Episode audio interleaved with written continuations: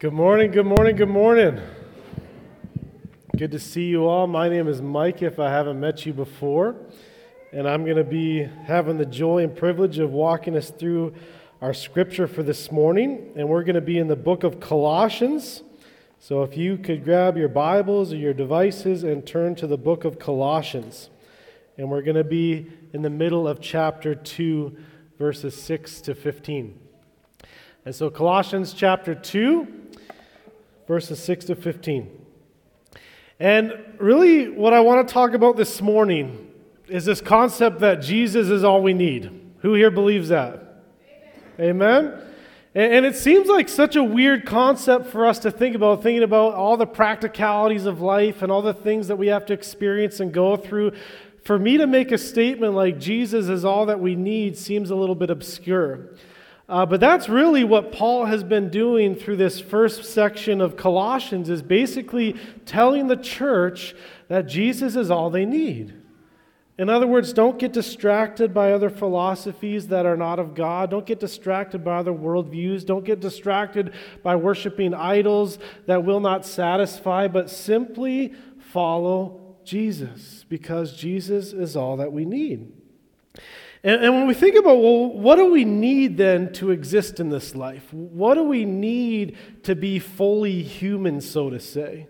What do we need to satisfy the longings that we have? Well, uh, so many philosophers have really broken down a few different categories of what we really need as a human. And a major thing that we need as a human is a sense of meaning. Amen? We need life to matter. We need purpose. We need something to accomplish. We need value. Who here needs to be valued, right? We need security. When we think about some of the basic things that we need from a very existential level, it's quite fascinating to see how Jesus actually satisfies all this longing.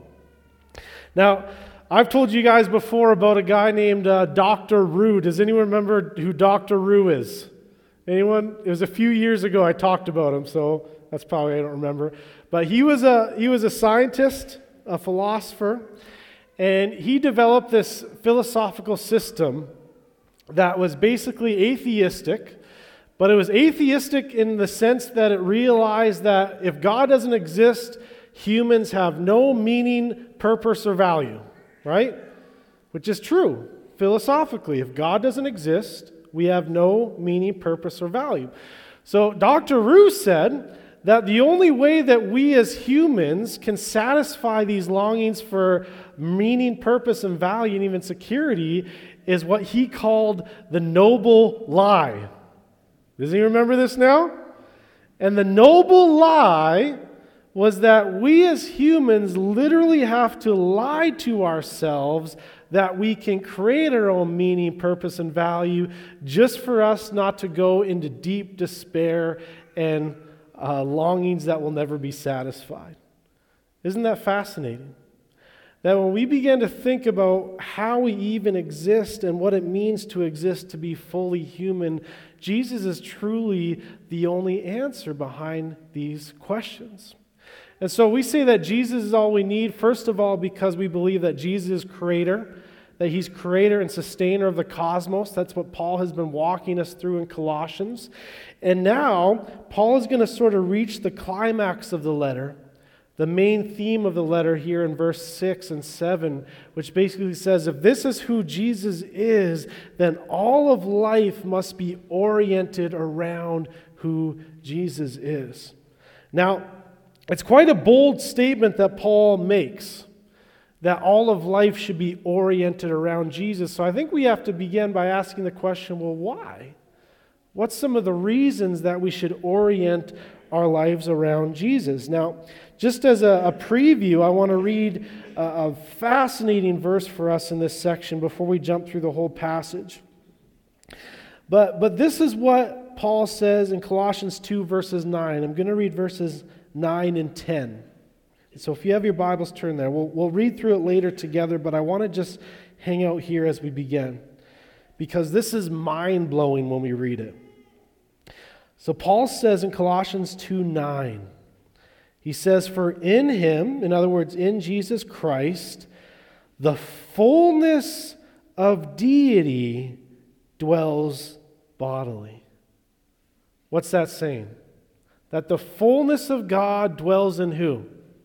Jesus. That Jesus is fully God, right? That's been the argument of Paul up to this point as well. So, for in him the fullness of deity dwells bodily. In other words, Jesus Christ is God. He's creator, He's sustainer of all things. He is God Himself. Now, here's what is absolutely mind blowing in verse 10 it says, And you have been filled in Him who is the head of all rule and authority. In him we have been filled. Isn't that a crazy concept? So let's think about that. Let's just meditate on that for a minute because there's so much depth in that statement again. If Christ, the fullness of God, dwells in Christ, if Christ is fully God, creator, sustainer, and now we, as the people of God who follow Jesus, we have been filled. In other words, we get to experience the fullness of God in Christ. Isn't that crazy to think about? And so let's, let's think about how would we define some of the fullness of God then? What is, who is God and what is he all about? So let's think about what are some characteristics of God that we would get to experience the fullness of? Love. Scripture teaches that God is love, which means that us, we get to experience the fullness of God in love which means we, we have the honor and privilege of knowing what love is all about because we know the love of the Father and we experience the love of our Creator. Amen? What are some other things? What are some other characteristics or aspects or the purposes of God? Yeah, Chakota, principalities and powers, which means that Christ has authority over all evil and injustice. Which means for us as humans who long for justice, who long for things to be made right, we get to experience the fullness of the certainty that our God is a God of justice and will make all things right, and He rules over all things. And guess what Scripture also tells us? That we will rule with Him. Isn't that mind blowing? What are some other things? Yeah, patience. Yeah, God is long suffering, which means that we don't have to live in fear of a God who will destroy us, um, who desires to destroy us. He longs to reconcile with, He longs to make things right with Him. He's patient and long suffering with us in our sin. Yeah, we get to experience full forgiveness. I mean, who here, when we think about it from a human relationships, even when we experience forgiveness of someone else, is it ever truly like a full forgiveness? No, there's always still hurt and pain attached with it. There's always still some sort of resentment or anger. But with God, we get to experience the fullness of forgiveness because God has brought forgiveness and gifted it to us. Yeah. Yeah, holiness and righteousness. God is set apart, which means that we now become a set apart people, that we get to experience transformed lives and we get to experience the righteousness of God, which means we get to sacrifice what we desire for the sake of the other. We get to be made right in relationship to God with ourselves and others. All these crazy things. What are some other things?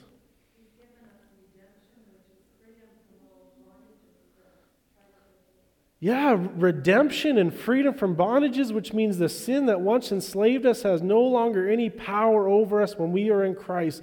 We have the power in Christ to overcome sin and temptation, and we can live lives of freedom because of that. Amen. Yeah, God is faithful to us and, and faithful in his. I think you guys said that at the same time, didn't you? That must be the Holy Spirit working, right? God is faithful to us. In other words, he, when we think about relationships as well, God is probably the only one who is truly faithful to us in all aspects of life, that will never lie to us, never deceive us, never trick us, is always truthful, is always loving, right? A true sense of faithfulness. Amen.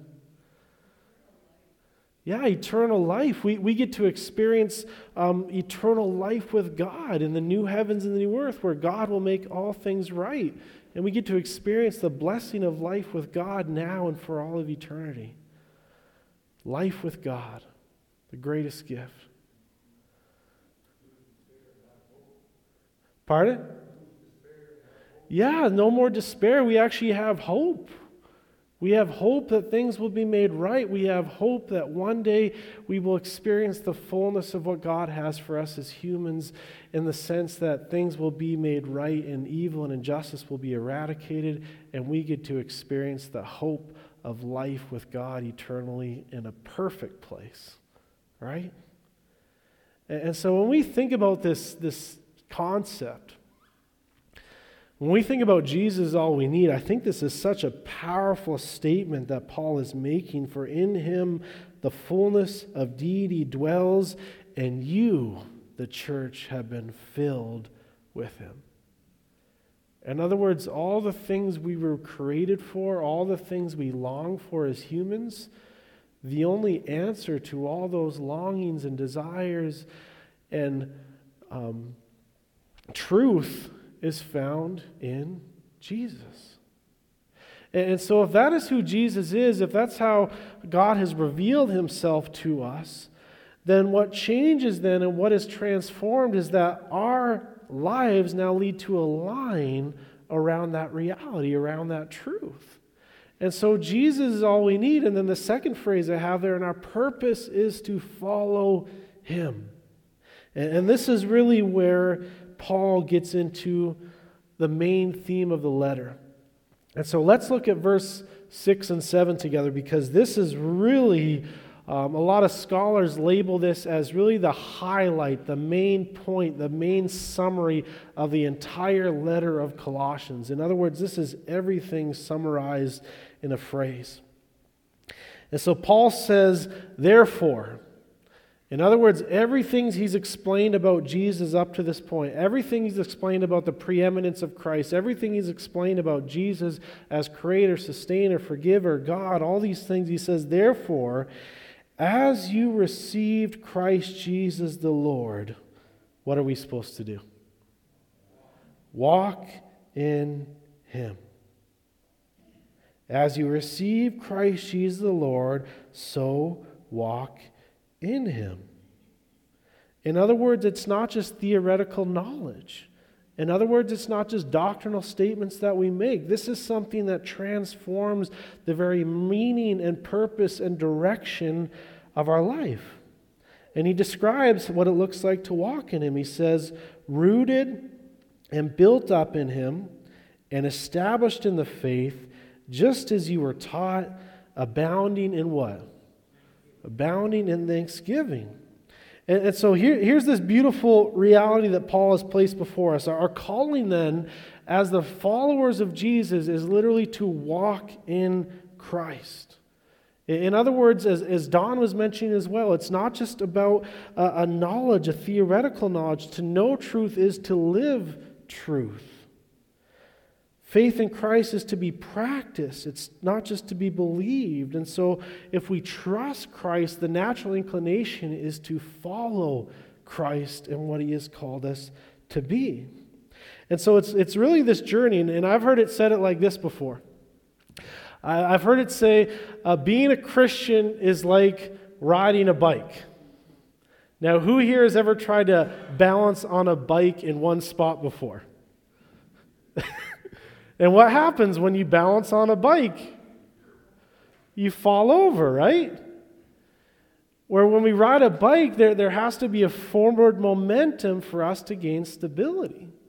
And so it's the same language that Paul is using when, when we follow Jesus, we're walking a path. There's no, there's no stagnation. There's no um, stability by being put. And I guess I could put it in a more manly way too, instead of a bike too. Like, think of a transmission with two gears. A transmission with two gears uh, for a Christian is only drive and reverse. You're either moving forward or you're moving backwards. There's no neutral or park. In other words, for us to follow Jesus is to walk a path, forward momentum, in the right direction constantly. And if we stop moving forward in our relationship with Christ, what happens? Stagnate. And instead of just being stagnant and going nowhere, what's actually happening is we're actually going backwards. We're going backwards from what we're called to do. And so, this is why Paul is pretty affirmative in what it means to move forward in our relationship with Jesus. Now, in Colossians 1:10, if you remember, uh, Paul prayed for the church in Corinth, and he prayed that they would walk in a manner worthy of what? Walk in a manner worthy of the gospel of the Lord. And so Paul is basically explaining them well, this is what it looks like. This is how it's actually practiced. This is what it looks like to follow in the footsteps of Jesus. And so he says this it says, first of all, it is rooted in Christ. Well, what does it mean to be rooted? Well, this is sort of the oxymoron of what it means that Paul is saying because we walk forward, but how do we walk forward? Rooted in Christ, right? And so it's this, this language of a tree with roots that are building all the way deep into the ground. And what happens when a tree has deep roots into the ground? What does it provide for the tree? Yes, stability, but also what? Nourishment, right? And so there's the stability and nourishment that comes from being in Christ. And so the irony then here again is this concept that we move best forward in our journey with God when we are rooted in Christ. Because Christ becomes our nourishment, Christ becomes our stability for all of life. And it's this image then of, of not being blown around because Paul's wrestling with the church who's believing all these other worldviews that are distancing from the relationship with God. And, and Paul is saying, no, you don't need to be blown around by all the different worldviews and philosophies and deceits that are out there. He says, you need to be rooted in Christ. That is the only way that you're going to experience stability in life, and that is the only way you're going to be nourished in what truly matters in life. And so Paul says we need to be rooted, this agricultural metaphor. Now, the next one he uses, rooted and what? And built up. So now he's moving from agriculture to architecture. And, and we look at this being built up as this language almost for building a house. And so there's all these distinguished natures about laying bricks on each other and construction and this upward moval of development and beauty and structure. And so Paul is saying that for us to be in Christ is to being built up in him. Now, now where else does Paul use this language of being built up? What could this be referencing? Anyone else know in Scripture? Another one of his letters, I'll give you a hint. It's in Ephesians. Paul calls what to be built up? The church, yeah, there it is, the church, right? So Ephesians 2:20. Uh, Paul says the church is built on the foundation of the apostles and the prophets, Christ Jesus himself being the cornerstone. And, and so the fact that we have roots, so to say, Paul is building on that concept of just because we have roots of stability and nourishment doesn't mean the building project is complete. There's still something being developed. There's still something moving forward. And Paul says this is the church. This is the people of God, built on the cornerstone of Christ, built as the people of God. And this is where Jude 20 says, But you, beloved, building yourselves up in the most holy faith and praying in the Holy Spirit, keep yourselves in the love of God. And so there's this active nature that we're called to have in this building process, building ourselves up in the faith, renewing and developing our trust in God as a community built for God's purposes. And then the next thing he says, we're, we're called to be rooted and built up in Him. And what's the third one? We are called to be. I was going to give you hints here, and then I didn't. But there it is established in the faith established in the faith. And so this is this beautiful um, economic imagery. And so, rooted in Christ, we have this agriculture built up, we have this architectural image, and now established is actually this economic metaphor that Paul is using. And established was really just this cultural term that was used to say if something was, was guaranteed or confirmed. So you'd be making a business deal. And so if something's established, it means it's trustworthy. If something's established, it means it's reliable. If something's established, that means it's a uh, valid purchase. And so Paul uses this economic term to say that you need to walk in Christ to make sure that your profession of Christ is genuine. In other words, it's so easy to have just a verbal statement of a relationship with God, or I believe in God, or yes, I'm a follower of Jesus. And Paul's saying, no, your statement needs to be established by your life. Because if it's not established by your life, then it actually means nothing. And it's only when you walk in Him, when you're transformed by the gospel, that is where you get to experience the assurance of establishment. And so it's sort of a warning almost a little bit there. And then he says this, the fourth one, establish in the faith just as you were taught. Then the fourth one, he says, we need to be abounding in thanksgiving.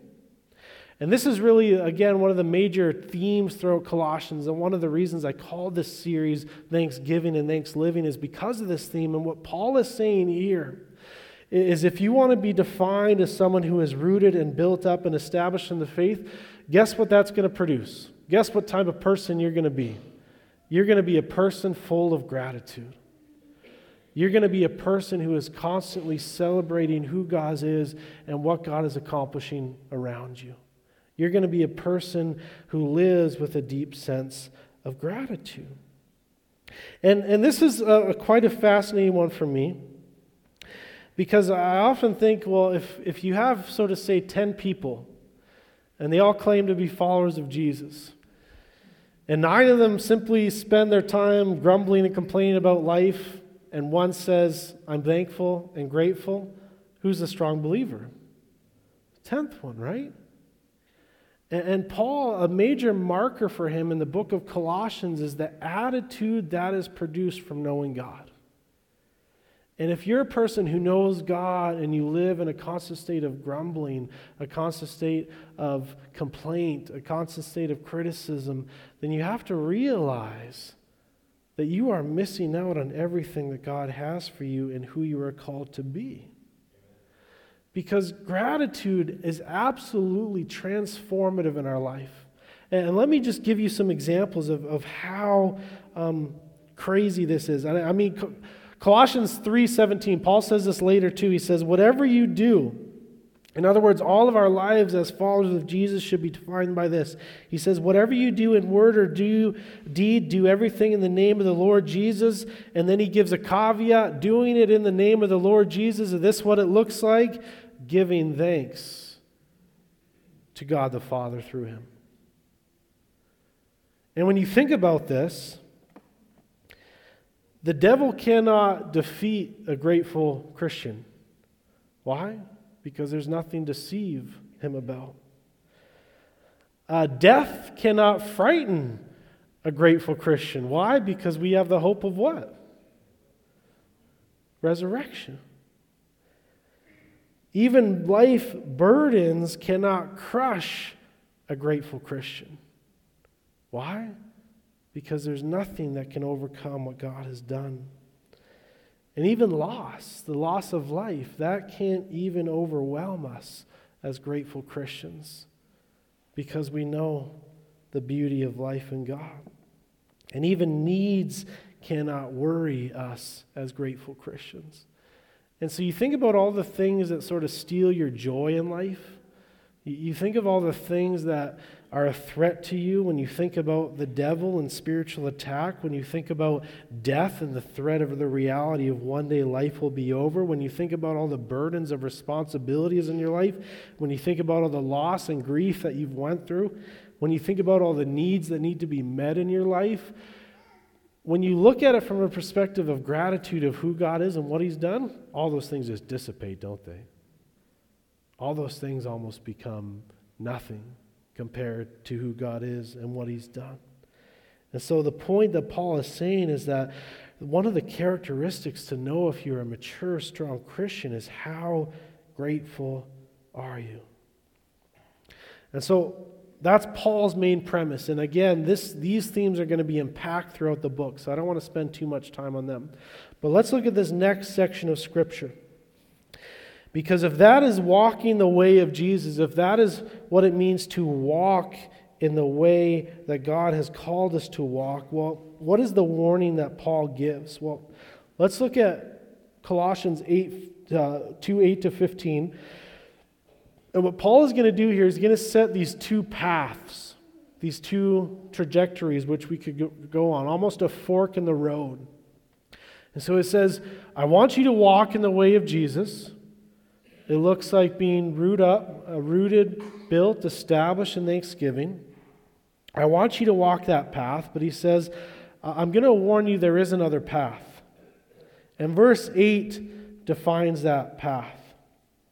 And he says, See to it that no one takes you captive by philosophy. Now, he's not talking about general philosophy, he's talking about philosophy that counteracts Jesus. And he says, Philosophy and empty deceit, according to human tradition, according to the elemental spirits of the world, and not according to Christ. And so, the, the first path that Paul is setting up is this one that truly draws us away from Jesus. And so uh, it says, not according to Christ. And so uh, a way for me to understand this passage is, well, how does Christ define himself? And I'm thinking of the triune way that he de- describes himself. And Jesus says, I am the way, the what? The truth and the life. And so if Jesus says, well, to follow me according to Christ is to follow the way, the truth, and the life, then anything that is anti Christ, in other words, anti way, which is anti purpose, or anti truth, or anti life, those are the things that Paul is warning against. Those are the deceptions that bring us against the will and purpose of God. And so, again, I bring up Dr. Rue here uh, Doctor Rue and the concept of the noble lie, where we have to lie to ourselves that there's meaning and purpose and value in this world. Well, is that not the definition of antichrist against the way of Christ?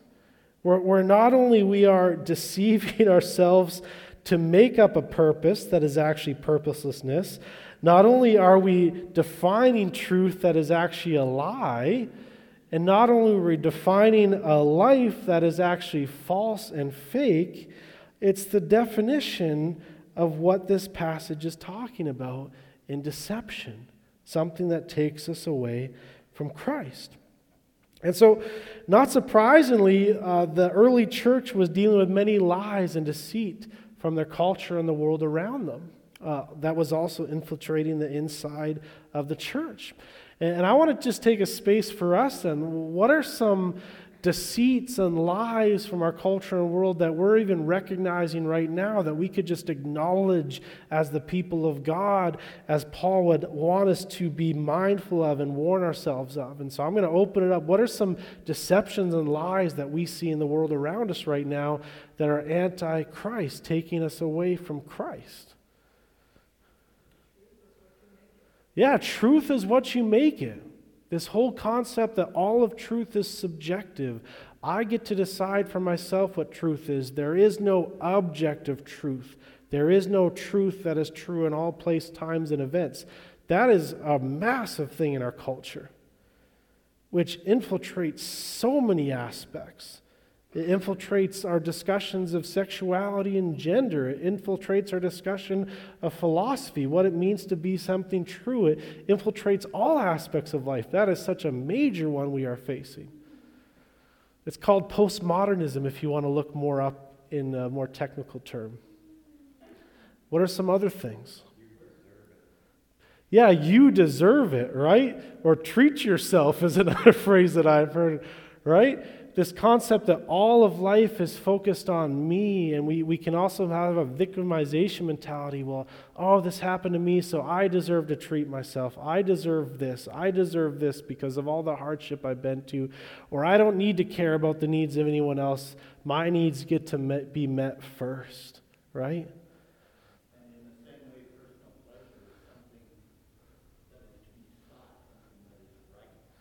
Yeah. Personal pleasure with no limitation, a lot of the times, too, right? Personal pleasure is something that defines. I mean, this is what Dr. Rue, in his further definition, Bertrand Russell is another atheist philosopher that sort of went along this line, that Bertrand Russell talked about all of life as an unyielding despair. And the only way we can counteract that, counteract that despair is through pleasure where pleasure becomes ultimate. Pleasure becomes our ultimate meaning and purpose in life. And when pleasure becomes our ultimate meaning and purpose in life, we act incredibly selfish, which we talked about. And when we act selfish, it destroys everyone else around us. Isn't that fascinating? So it's anti way truth life to the full. Yeah. yeah, just just advertisement in general, right? Just the the the base form of lies and deceit in our culture that here is something we are trying to sell you, and we're going to convince you by borderline lying to you, if not lying to you, so that we can take advantage of, take your money, basically, right? that is definitely the massive cultural definition. Yeah. Yeah.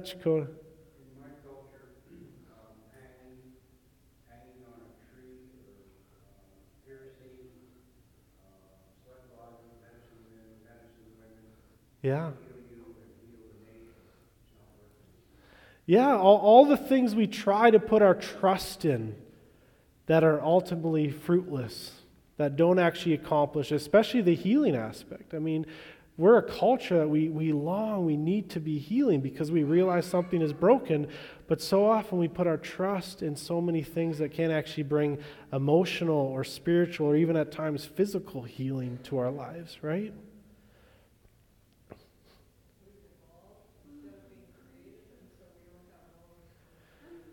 Yeah, a concept, just get rid of the conversation of creator, right?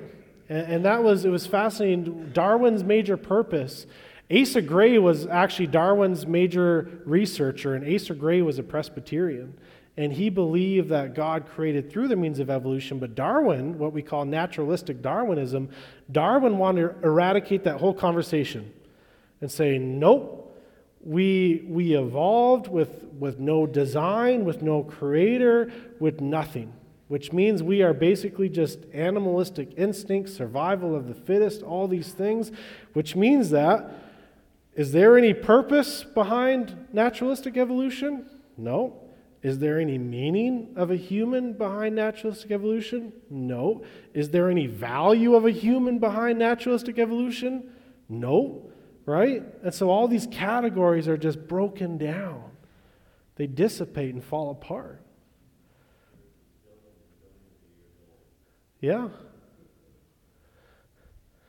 So we could we could go on and on and on and on and on, but what I want you guys to be thinking of and myself as well is when Paul gives us this warning here and God is warning us through scripture to make sure that we're not taken captive we have to be paying attention to a lot of the things that we're being taught, a lot of the things that we need to be discerning, a lot of the worldviews that uh, somehow make its way into our minds still, so that we can protect ourselves in following the way of Jesus.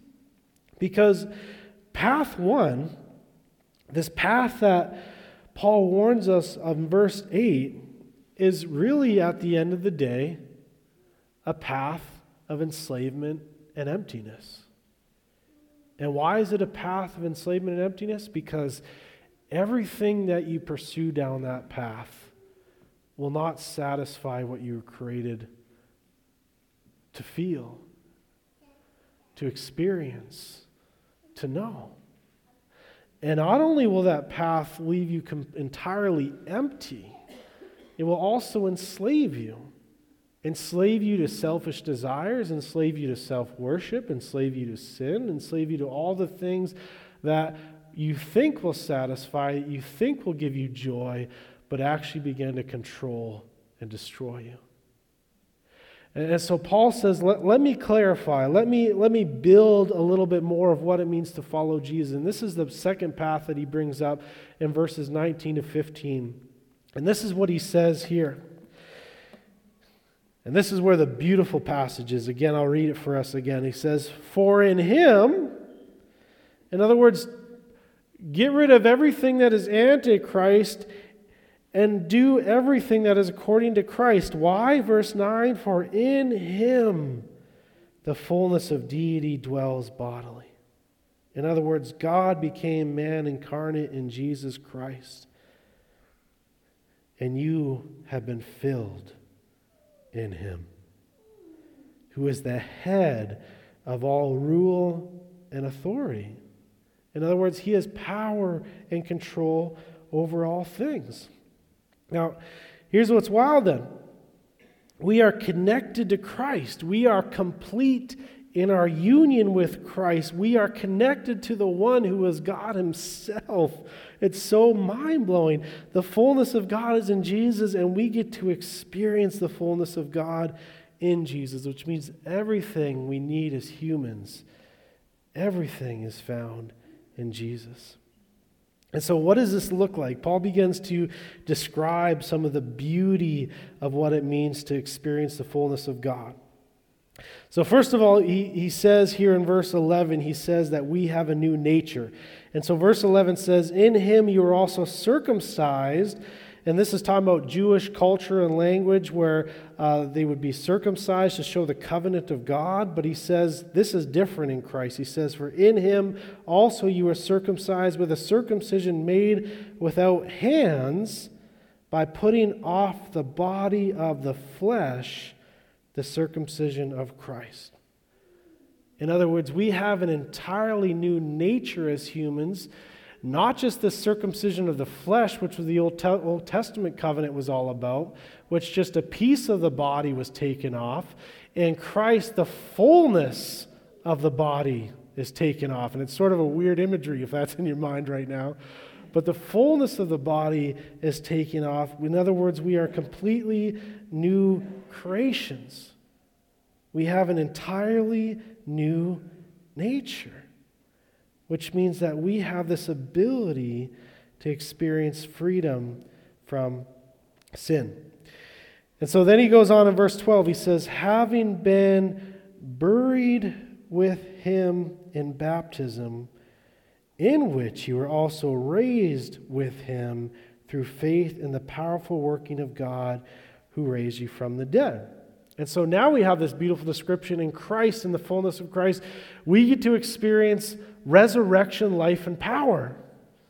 Here and now and for all of eternity, we have this new life in Jesus. By virtue of our faith in Christ, we share in his death. In other words, we die to our sin and we share in his resurrection, which means we get to experience the power of God in our life to defeat death and overcome death. And so, freedom and fullness in Christ means we have freedom from death that lasts through all of eternity. And this is fascinating because the greatest threat of a human really is death, isn't it? I mean, all the things you could ever accomplish, all the good things you could ever do, the, as good of a person as you are, at the end of the day, you will die. And guess what? Everything without God really becomes meaningless. Now, I, have brought up Albert Camus a few times, who is a, a French atheist philosopher. And he likes to put it like this, where he basically says, you know what? We look at the small period of time that we live, maybe it's 50 to 100 years, and he says, times that by 1,000, times that by 10,000, times that by 100,000. 100,000 years from now, is anyone going to know who you are, what you've done? No. Even someone like Michael Jordan. who lived his whole life trying to leave a legacy of the greatest. And I mean, there's already debates of his legacy being passed in his own lifetime. When we think of 10,000 years from now, or even a million years from now, everything becomes meaningless. But the beautiful thing is that in Christ, in the fullness of God, death doesn't have that threat over our lives anymore, and death doesn't have that threat over our meaning and our purpose and our value anymore. It's beautiful. Now, the next thing that is brought up from Paul is that we get to, oh, I want to make a comment on baptism there too, actually, because Paul uses this beautiful language of he, he compares this, this concept of the circumcision with Christ. In other words, there's a new symbol of experience life, death, and burial with, with Christ. And he says to share in Christ's death, burial, and resurrection is symbolized in what act? Baptism, right? In other words, our display of being in Christ is shown through our baptism, by being baptized in Christ. So, again, if there's anyone out there wrestling um, with what it means to follow Jesus, what it means to walk with Him. For the early church, the expectation was baptism was there right away. You got to be ready to be baptized because that's your association, that's your celebration of who Jesus is. And then he goes on to say this we have a new freedom. He says, As you who were dead in your trespasses, in other words, dead in your sin, and the uncircumcision of your flesh, in other words, living for your own desires. He says, God made alive together with him, having forgiven us all our trespasses, by canceling the record of debt that stood against us with its legal demands. This he set aside, nailing it to the cross. Amen? In other words, part of experiencing the fullness of God is being able to experience His forgiveness. Being able to experience all, all the guilt and shame, and even the, the healthy guilt that tells us when we've done something wrong. All these things can be eradicated. We can experience the fullness of the forgiveness of God in Christ. We now have freedom from all that. And then here's the last section, verse 15. He disarmed the rulers and authorities and put them to open shame by triumphing over them in him. In other words, there's victory. Amen? Victory that lasts for eternity. And so often, what, what we do is when we see the rulers and the authorities and the principalities that control so much of the world around us, our natural desire is we want to do what? We want to do everything in our power to try and control and try to manipulate and try to make sure people are established in certain places of power, or even us as a temptation for the church to regain, take power. And Paul says, no, no, no, no, no. That's not what the kingdom of God is all about.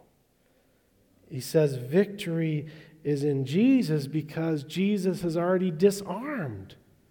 Jesus already has authority. In other words, the, for, the fruition of the kingdom of God, where King Jesus will reign for all of eternity, is established. You don't need to fight for it, you don't need to demand it.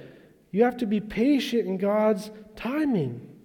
So even though we see Satan functioning as a prowling lion, as Scripture defines him, looking for someone to devour, for those of us in Christ, there's no threat. We cannot be devoured. We don't have to live in any sense of fear or terror or uncertainty of the unknown because in Christ there is victory. For sure guaranteed because of who he is. And so Paul says there's, there's two paths that you can walk. There's, there's the path of enslavement and emptiness, or there's the path which says, I'm going to walk the way of Jesus. I'm going to walk in Him. I'm going to be rooted. I'm going to be built up. I'm going to be established. I'm going to be abounding in thanksgiving because this is where freedom and fullness of life is actually found. The hope and joy and beauty of the gospel of what it means to be in Christ. So let me pray to that extent as we close by singing a song celebrating God. Gracious Father, we come before you as your people, celebrating your goodness and your greatness. And Lord, we look at a passage like this and we're reminded how easily we can be as humans who live in deceit, who live in empty promises, who search for meaning and purpose and value apart from you so easily. And yet, Lord, you tell us so clearly, as our Creator, as our Sustainer, the one who knows us fully, that we need to walk the path of Jesus. And Lord, even though it may seem like a difficult path at time, even though it may seem like there's such great sacrifices to be made, we know in that path we get to experience the fullness of who you are and what you are doing. We get to experience the fullness of your love. We get to experience the fullness of your forgiveness. We get to experience the fullness of your power. We get to experience the fullness of life with you.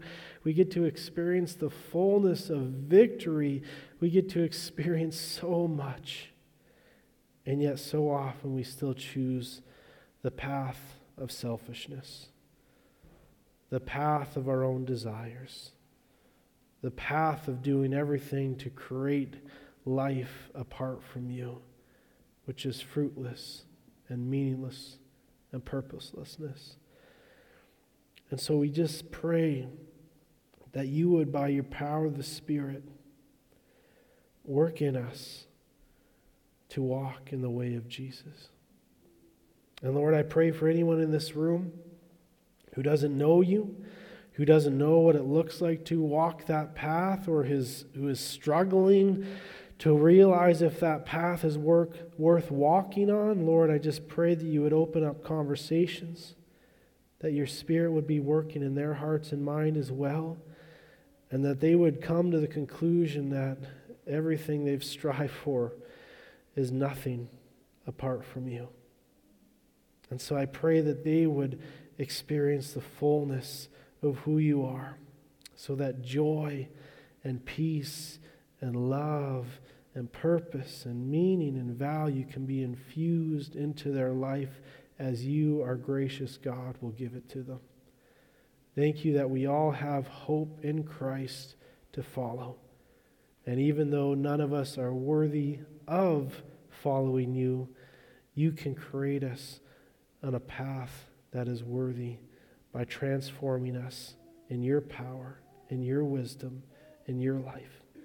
And so be with us as we leave this week. Be with us as we step into the daily grind of responsibilities and work and relationships. And Lord, teach us to walk the path and the way that is glorifying and honoring to you, for we know it is good for us. Thank you, gracious God. Amen.